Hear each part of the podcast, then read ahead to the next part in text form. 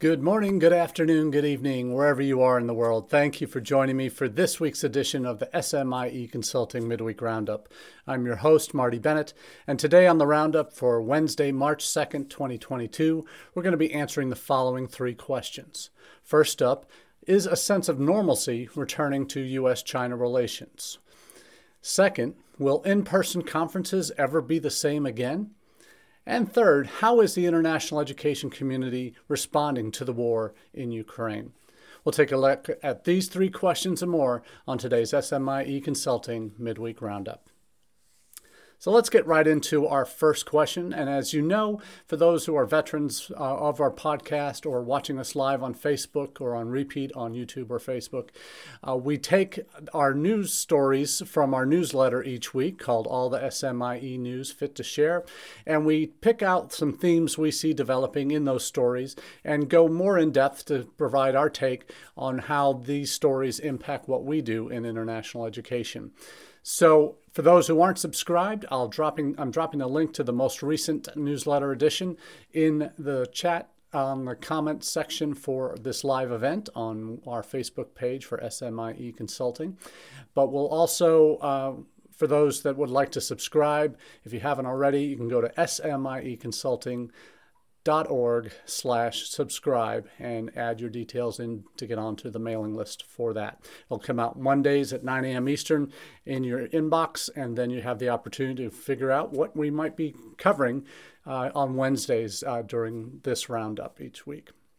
So, on this first question, is a sense of normalcy returning to U.S.-China relations? It's hard to say with any definitive, in any definitive way, that yes, it is, or no, it isn't. But certainly, because everything in this in today's world of interconnectedness and global strife and war war that's being waged, we, we see bilateral and multilateral relations that are, are challenged in and morph in times of uh, great uncertainty. And certainly, what's happened with China is, is no exception to this rule. Uh, we've had uh, a period of four or five years, six years or longer, where we've been in a, a very significant economic trade war with, uh, with China. Uh, but does that trade war impact negatively everything else about the relationship politically, uh, militarily? Um, educationally, uh, society, societally.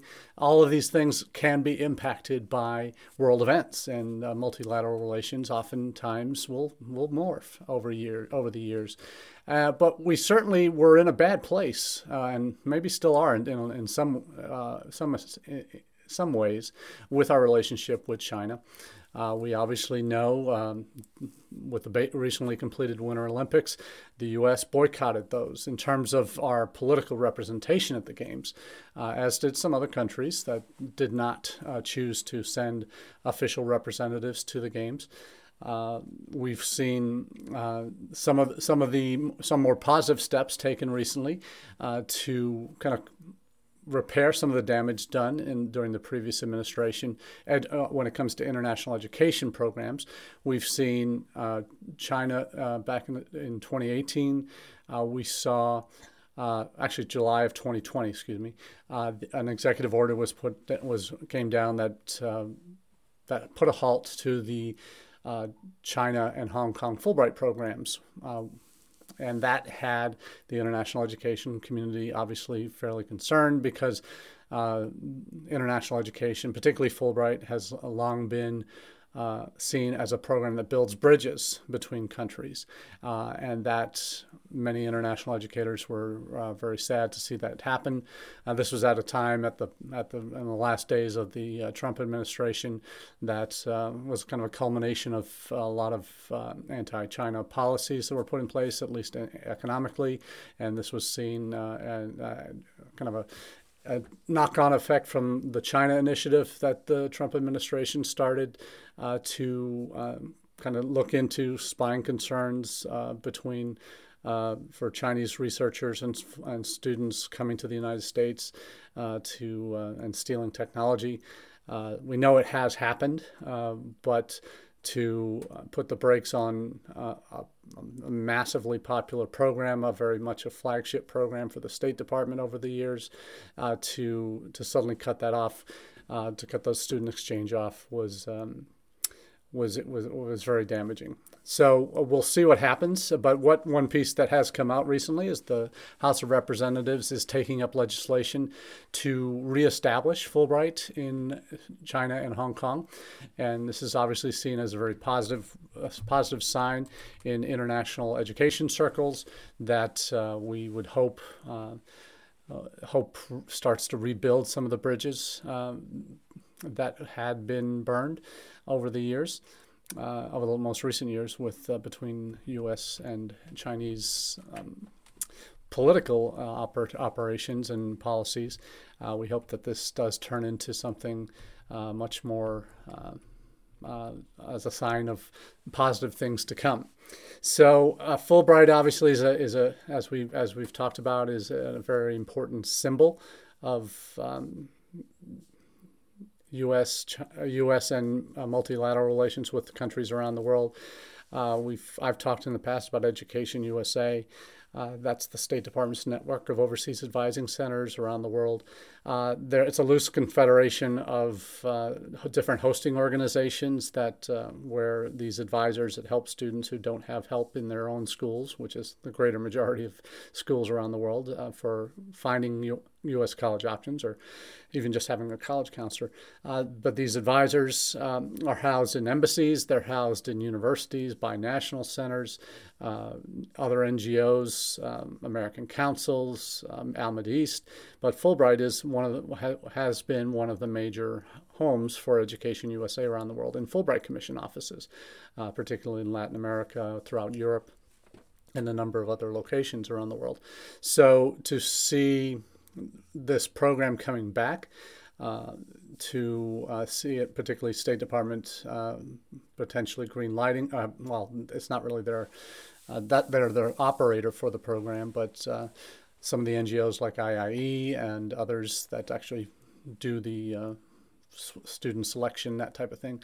There may be new requirements put on them in terms of vetting for. Um, for, for some of the concerns related to what the uh, what what the Trump administration rightly did point out this civil military fusion strategy that the Chinese government has uh, to try and embed in U.S. institutions uh, students and scholars that can uh, potentially retrieve um, intellectual property um, uh, to uh, to bring it back to China, uh, and that's that was one of the major concerns of the of the launch of the Trump initiative. Uh, what was happening, and there were restrictions placed on visas being issued to students who had connections to this civil military fusion strategy of institutions in China.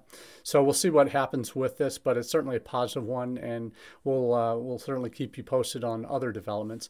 But uh, as part of this, uh, not just the potential reestablishment of uh, Fulbright with China and, and Hong Kong, Hong, Hong Kong, you also have the news story this past week that the Justice Department has formally dropped the China Initiative as a as a, a program of um, of seeking out cases related to espionage related to China, um, and that is certainly something that um, the question that was raised apparently uh, related to this was uh, related to the to the uh, China initiative and why it was dropped. The key, and this is a quote from uh, Assistant Attorney General Matthew Olsen in a speech given on Wednesday last week. Uh, the key question was whether this framework still best serves the strategic needs and priorities of the department. While I remain focused on the evolving significant threat that the government of China poses, I've concluded that this initiative is not the right approach. So, certainly, it caused uh, some significant bad will uh, with uh, within the Chinese and Chinese American uh, community in the United States, uh, feeling that uh, Chinese uh, scholars and Chinese heritage scholars were being targeted uh, by this initiative.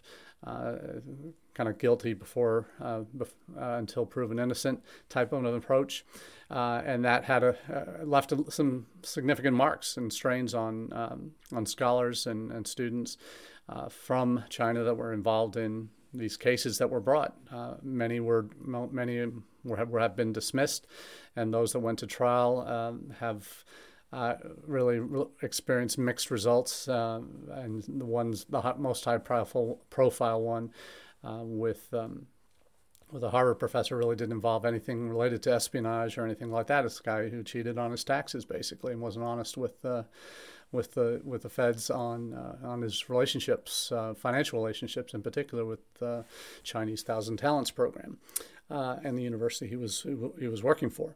Uh, but you see in this move, uh, it's a symbolic move in a lot of ways because there, there'll still be cases pursued if there's evidence, and instead of having um, something of a uh, what, for lack of a better term, a witch hunt uh, that might have been uh, improperly targeting uh, Chinese professors and Chinese American professors, many of which have have had the case their cases dismissed, and um, some a couple of of these professors are now seeking reparations, really, because the damage that's been done to them by this by the administration's uh, approach, uh, with the cases now being dismissed, their reputations have, have been sullied over the last two, three, four years that these cases have been uh, making making their way through the court, courts.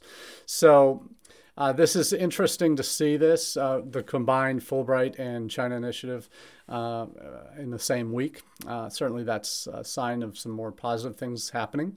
Uh, of course, these stories were all happening be- uh, immediately before uh, what has transpired in the Ukraine uh, beginning last Thursday.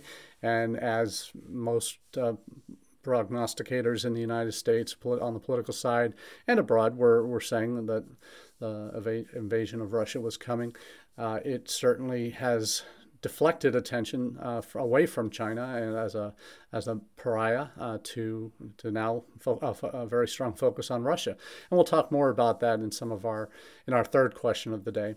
But uh, normalcy for U.S.-China relationships in a relative world uh, compared to compared to what's happening now with Russia. Obviously, uh, it's a much more normal normal setting than it ever was uh, before. But uh, you have concerns over uh, what China's intentions are related to Taiwan, seeing what Russia's been able to do in the Ukraine, uh, not in you in the Ukraine. I have to stop doing that. It's not the Ukraine. It's just Ukraine.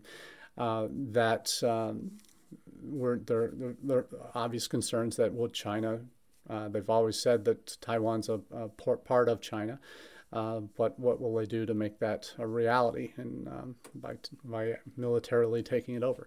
Will that ever happen? Is that are, the, are tensions heightened because of what Russia's doing in Ukraine? Um, maybe, maybe not. Uh, but there's those uh, Russia and China have certainly deepened their relationship uh, in the vacuum that's been created by the U.S. stepping out of constructive engagement with China on a lot of issues uh, in recent years. So that has brought uh, Russia and China closer together as uh, kind of the authoritarian superpowers in the world. Uh, and that's uh, potentially a, a, a, relationship that needs to be watched. And we'll talk more about that in, in future editions of the Roundup, I'm sure. Now, on to a little bit brighter com- uh, conversation, and that is related to in person conferences.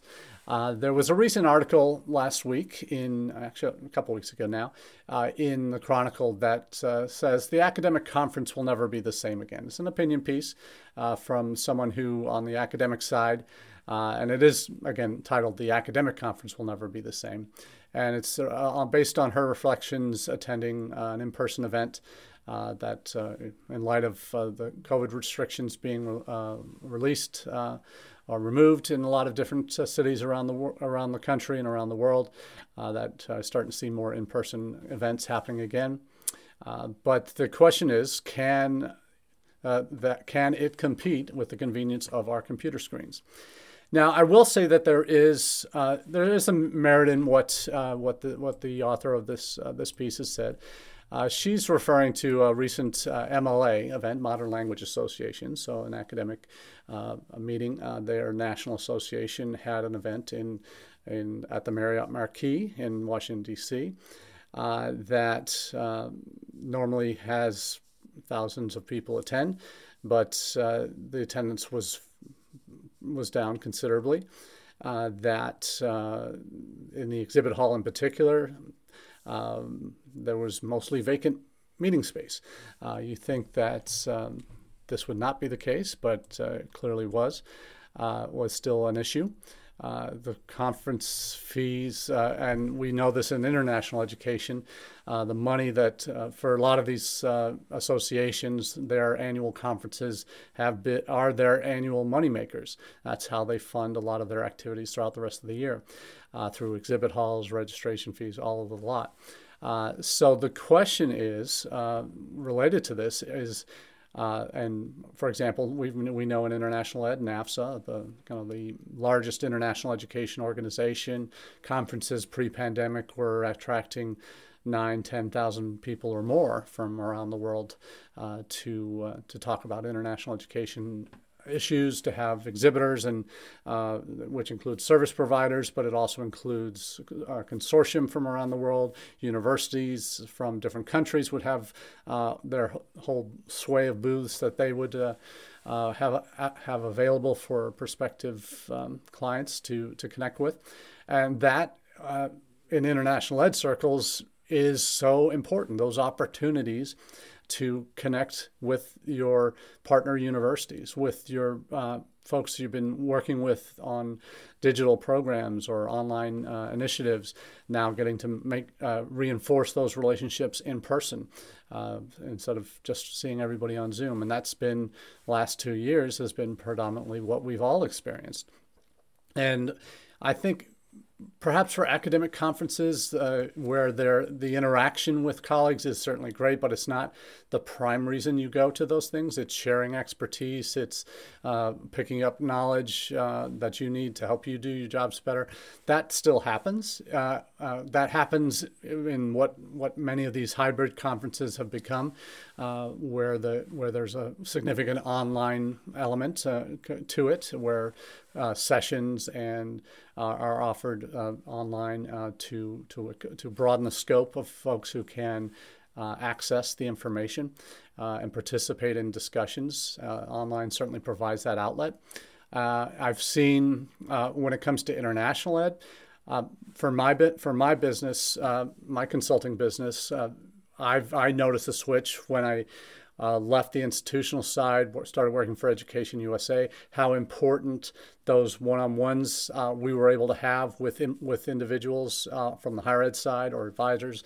Uh, just having that opportunity to meet in person was was so fulfilling in a way that uh, the connections with those people that you've been dealing with over email or over virtual meetings, whatever, you finally get a chance to connect with them in person. That has so much value professionally, uh, psychologically, uh, emotionally, uh, prof- uh, just it, it, really fuels me at least, and uh, in a way that uh, that I've I, I can't get at virtual conferences.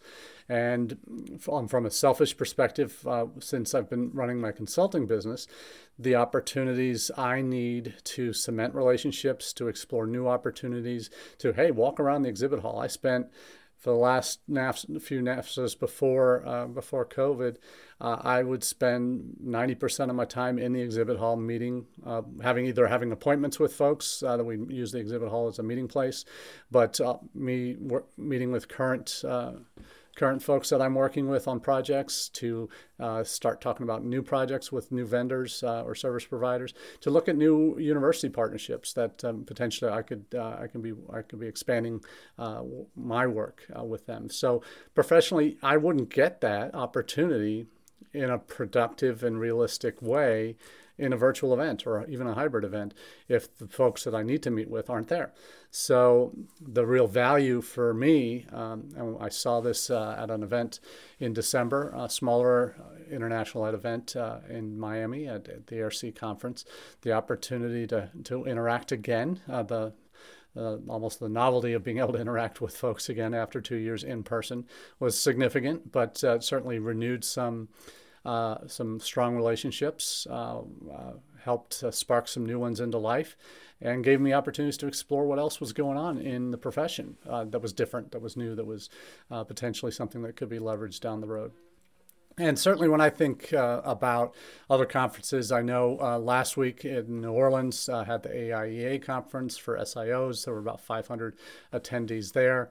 Uh, they have, I think, pre-pandemic they were closer to a thousand uh, at registrants, so there's potentially still some uh, issues with folks being able to travel uh, to uh, from overseas to the event, and we'll really see the fruit of that. I think in uh, when it comes to NAFSA, what that will look like in Denver at the end of May.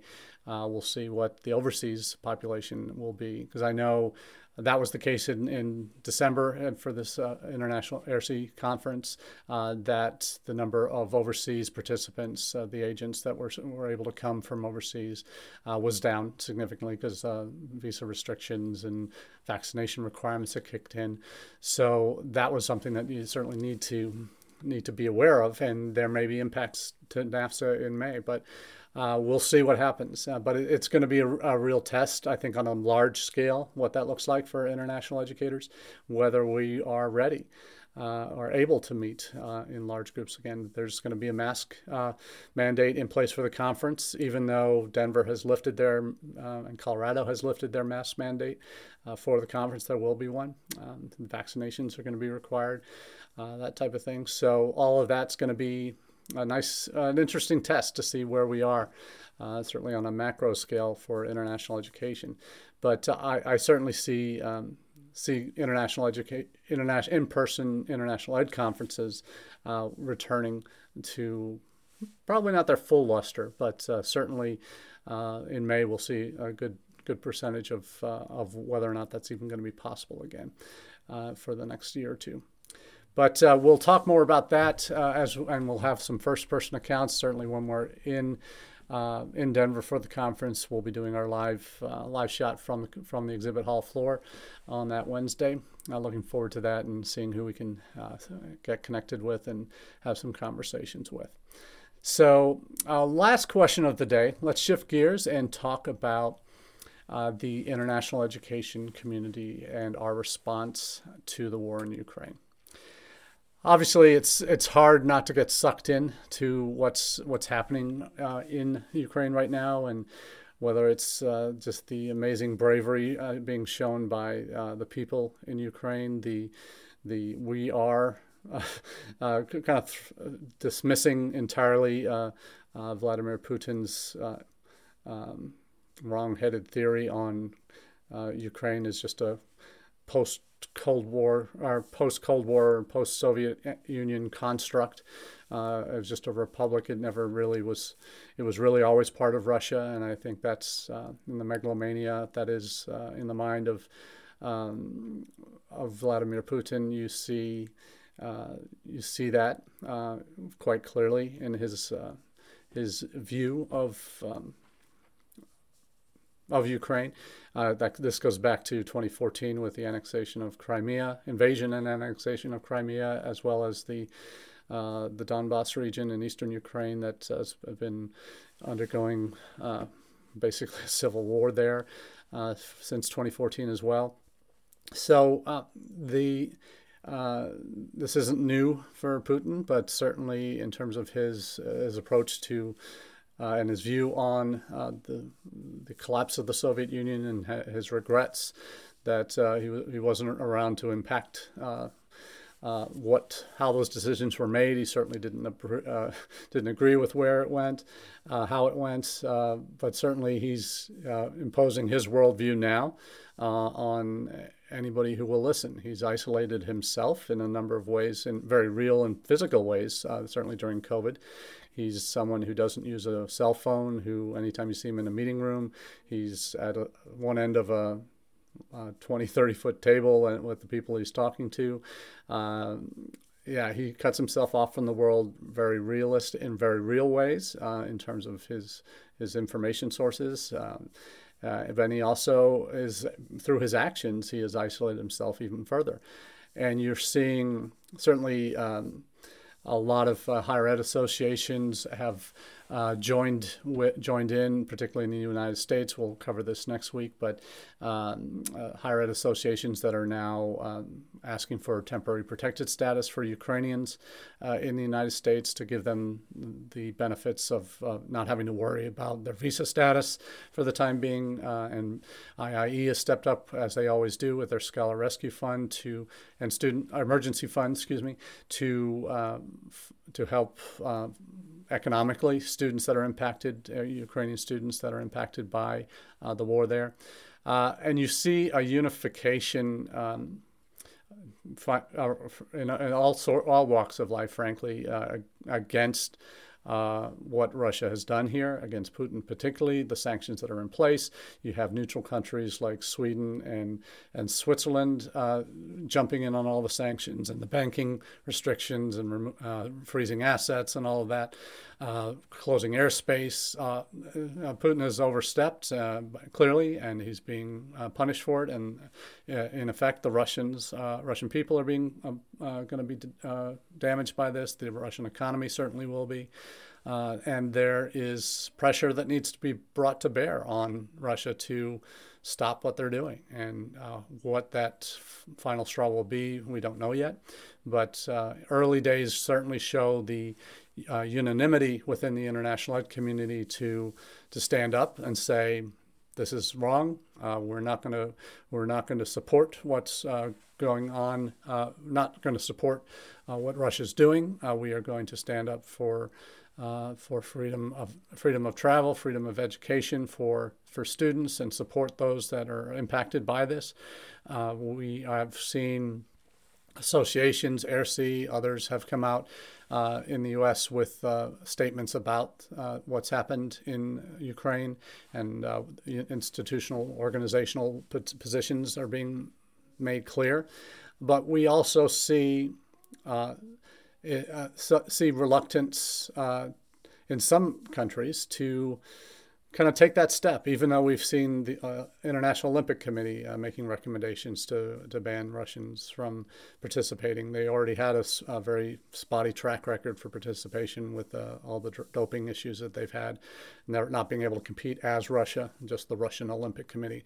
Really a farce, and uh, frankly, uh, you don't want to punish the individual athletes, but hey, uh, all, all of the, their athletes, but they're they're part of a system uh, that is uh, um, inherently uh, corrupt in some ways when it comes to uh, to competition.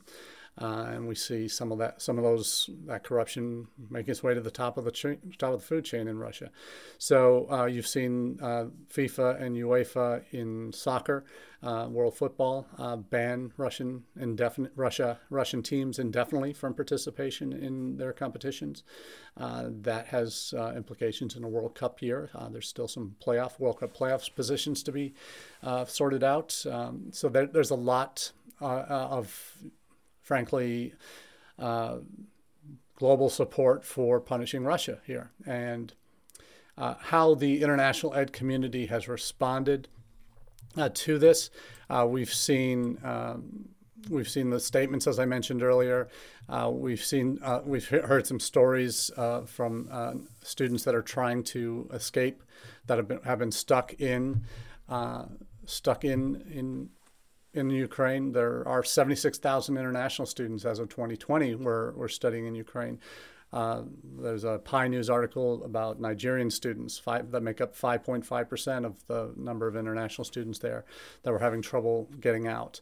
Uh, that were experiencing issue, and we've heard in other areas uh, these these same students were, were experiencing issues at the border, where um, they were being kind of beaten back and said, "Go to the end of the line." You're uh, because they were they, they weren't Ukrainian women and children trying to leave, so they were told you have to go to the end of the line uh, instead of being just let through. So uh, you've seen the unfortunate circumstance we found out uh, late last week of, a, of an Indian student who was studying abroad in, in Italy or in Ukraine uh, had died uh, during uh, during some bombings there. So it's a very sad situation. Obviously, um, there will be more stories like this, um, but I think international education certainly. Uh, I've I've I've not seen a, a unanimity uh, of opinion on, on the sector uh, within the sector as strong as I've seen it with with this, where it's clear that Ukraine is um, is being has been invaded. Uh, it's clear that the pre- pretexts for invasion were bogus and completely um, uh, unbelievable uh, in the world community uh, other than a few stragglers like Belarus that might be holding on to Russia's coattails as long as they can until they become um, even more tainted than they already are by the uh, Putin's brush. Uh, but you see, the attack has has largely been condemned uh, by the international community.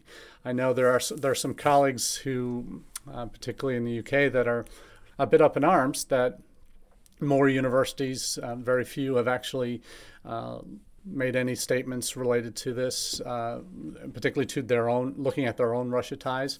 Uh, we've seen in the United States, MIT has uh, uh, has cut all ties with a, a, Russian institution that actually they actually helped uh, help get off the ground. Uh, they're cutting off that. Um, we've seen uh, even U- U.S. energy companies uh, cutting ties with uh, with Russian investments on, on a lot of different levels. Companies worldwide. Apple stopped production in, of any, any, and service in in Russia as well. So you see this as really as a almost a universal condemnation of what Russia's done, and a, a universal support for p- peace frankly, in uh, in Ukraine and globally on, uh, as well. But uh, Ukrainian courage, uh, exemplified by their, their their army, by the volunteers, uh, the, the, the folks in Ukraine, uh, in Kiev, that in Kiev, I should say, that are uh, were signing up to, to join the armed forces.